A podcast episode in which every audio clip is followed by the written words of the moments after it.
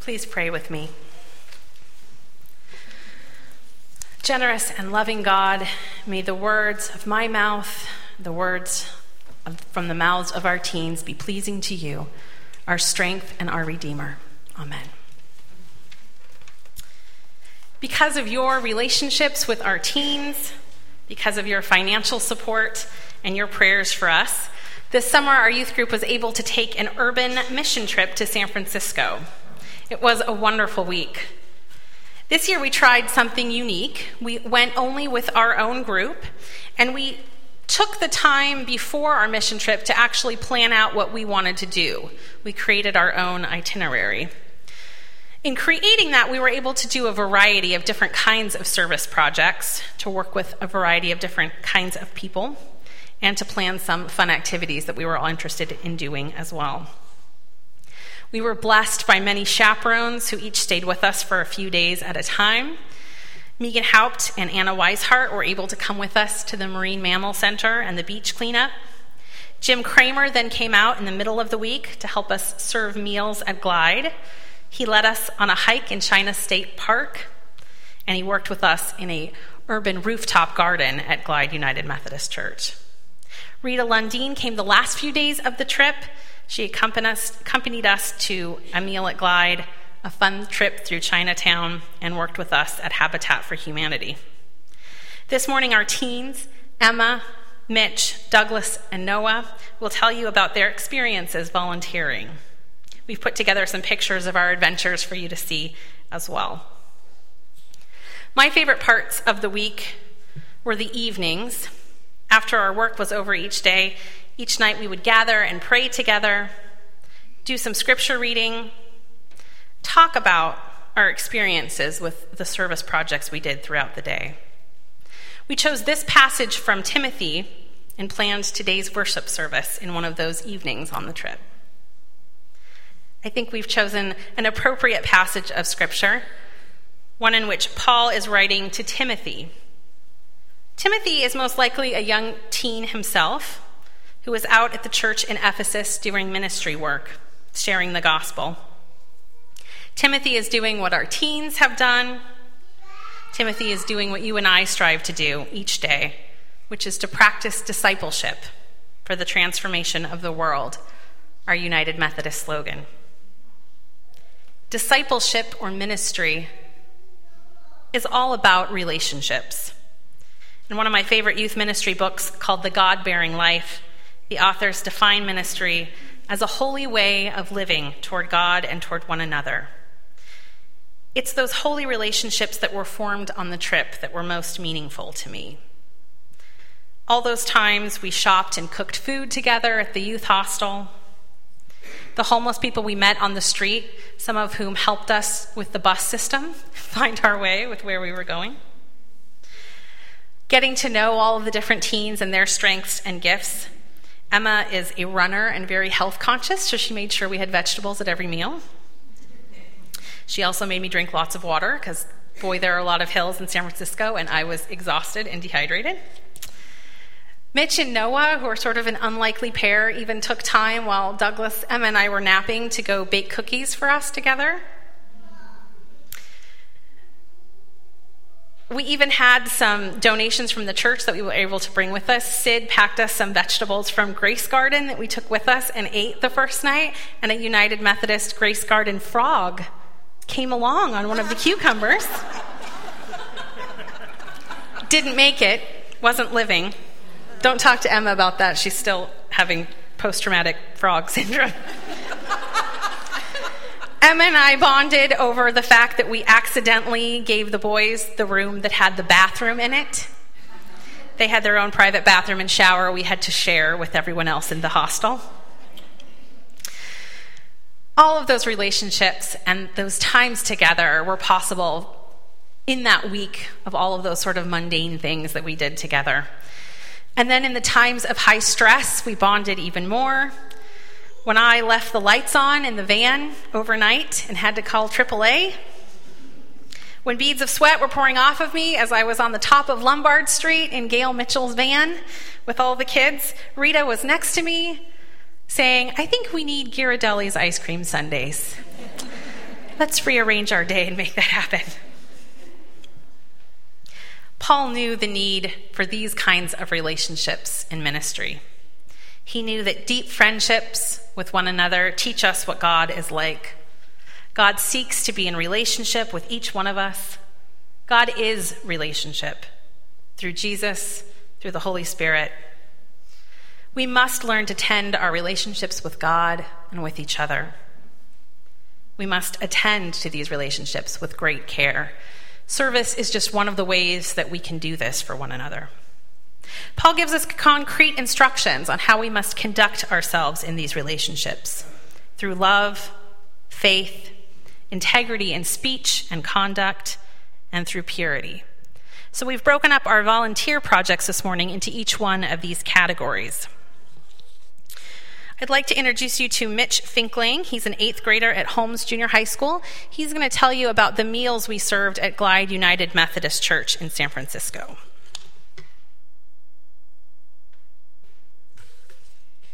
Glide Memorial Church is a self proclaimed radically inclusive, just and loving community mobilized by mobilized to alleviate suffering and break the cycles of poverty and marginalization. Well, there we saw that these words are more than a statement. They are a code that every member of Glide lives by. Volunteers are enthusiastic and ready to do any work. We served either breakfast or dinner every day of the week. While we were there on our mission trip in San Francisco as volunteers, we and Davis youth group were split into two teams. One team worked in the regular dining room and ser- serving food, bus- bussing tables, and chatting with guests. The other group did much the same, but in a smaller room that served the elderly, disabled, and families. Volunteering made me feel good because it was like giving back to the community. I talked to one guy who was in a wheelchair missing both his legs and he was kept talking about how Glide's breakfast was served the earliest in the morning, and um, he was just saying how much better it made his day that he could start things off with food in his stomach. Because the other churches didn't serve food for like till like 11, but Glide served at 7 and like 8.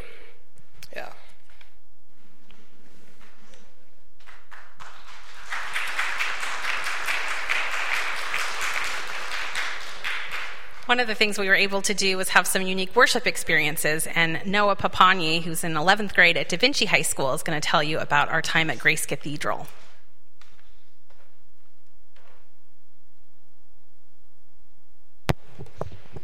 So on Wednesday, we went to the Wednesday evening service at uh, at Grace Cathedral, which um, is, which as many of you know, is on Episcopalian church, so that's a little different from uh, usual Methodist uh, worship customs.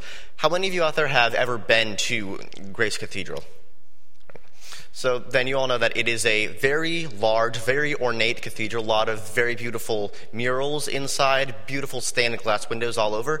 So we decided to come to the cathedral slightly early so that we could just walk around and see all and just take in all of the art and the beauty of it. So we arrived roughly half an hour, 45 minutes to look, and then, and then the worship service started, which again, as an Episcopalian service, was very different from Methodist customs.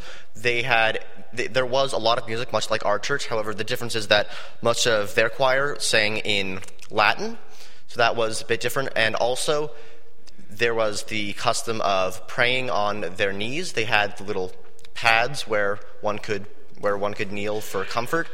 And so that was something else that was different from how we as Methodists usually do. But it was a very rewarding and, and very fulfilling worship experience because we got, to, we got to experience how different denominations worship. And I think that it sort of, I think that it was a way for us to really experience everything, and it was very rewarding.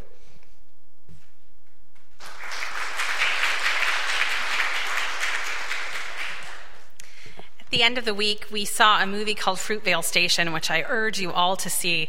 Fruitvale Station is the story of Oscar Grant, a young African American man who was accidentally or purposely um, shot and killed at the Fruitvale um, BART station down here in the Bay Area. And Emma Finkling is going to come up and share with you her experiences with the movie. Emma is in 11th grade at Davis High School. Hi. Okay. So, yeah, as Bria said, Fruitvale Station is a movie based on a true story about a 22 year old man who was shot by BART police on New Year's Eve in 2008. So, basically, when we watched this movie, I think it had a really big impact on all of us who went to the mission trip because growing up in Davis, I've been fortunate enough to see very little in the newspaper about brutality against a certain race. And then this movie made me realize that equality isn't an assumption everywhere, but like if we make ourselves aware of the inequality around us, we can all work towards a world where everyone is truly equal. And we started talking about speech and conduct in one of our like evening discussions, and we were talking about how we wanted to be able to like conduct ourselves and and the way we spoke to like reflect like the church in a positive way and so that kind of became our goal as we went to serve and glide and help all these different organizations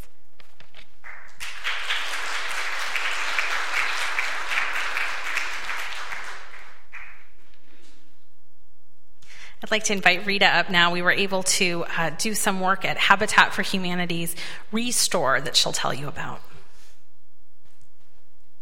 And I'm out of high school.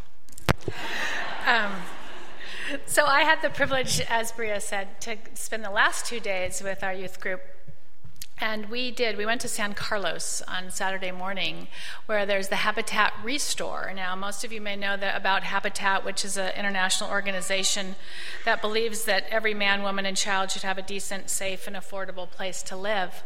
Well, around the world, there's also Habitat Restores, where you can either donate things or buy things, and all the proceeds go to Habitat. So, this is a big warehouse store where people have given gently used um, appliances, cabinets. See people go through remodels and give, or things that they don't need, and then they're res- resold at a usable, you know, at a, a fair price to um, anybody that comes to the store. So we came and volunteered there in the store for about four hours. So after our short introduction and a little tour, we got divided up and appropriately, the, the guys got to go break things out by the dumpster.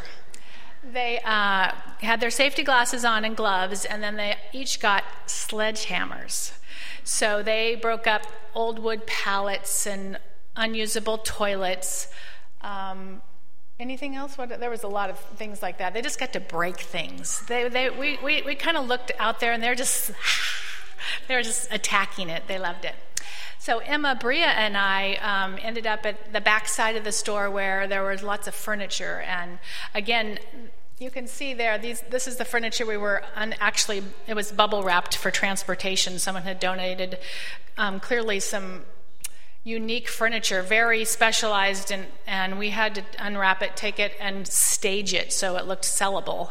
So we took a while doing that and um, did a lot of cooperating in, in the midst of that. And then we did some other cleaning of other cupboards to make um, items sellable.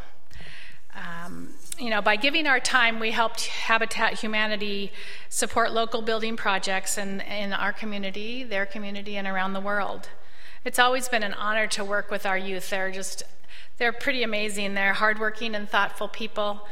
and they impress me and encourage me, and they're a great example of putting faith to good works.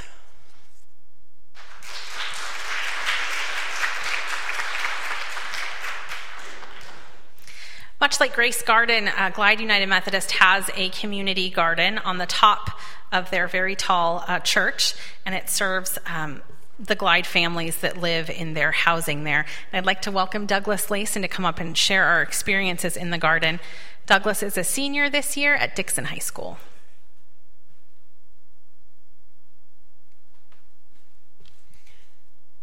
Our experience from working in the Glide Garden is proof that we can help people and make a difference in any community. We didn't spend a lot of our time there, but that just goes to show that not every act of fellowship needs to be huge in itself. The impact of that fellowship is what really matters. The Grace Garden provides a place for children who, the children of the workers and children who live in the city, a place to uh, be away from the streets and do something for themselves and the community. For me, the garden, working in the garden, is like working on faith. In order to improve it, you need to nurture it, and, and it grows beyond all expectations into something that is truly beautiful. The Grace Garden is a symbol of change because it is this green speck in this mass of gray, like this giant city. And they are growing food for Glide, which is given to the homeless people, and they are get, uh, getting fresh food. And I think that is a step in the right direction.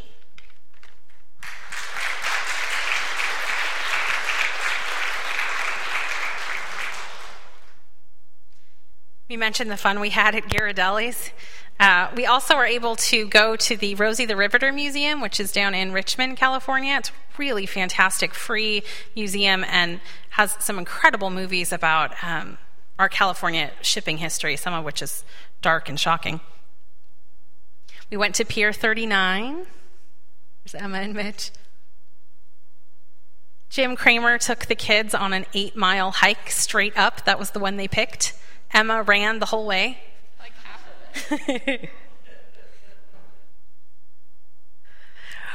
There are so many ways that you can support these amazing teenagers. I'm so appreciative of your prayers and your cards, and I always welcome and encourage more prayer. It does amazing things. We also meet on Sunday evenings and are happy to take donations of food um, for our junior high and high school joint dinner every Sunday night. We're also always looking for chaperones for events and drivers.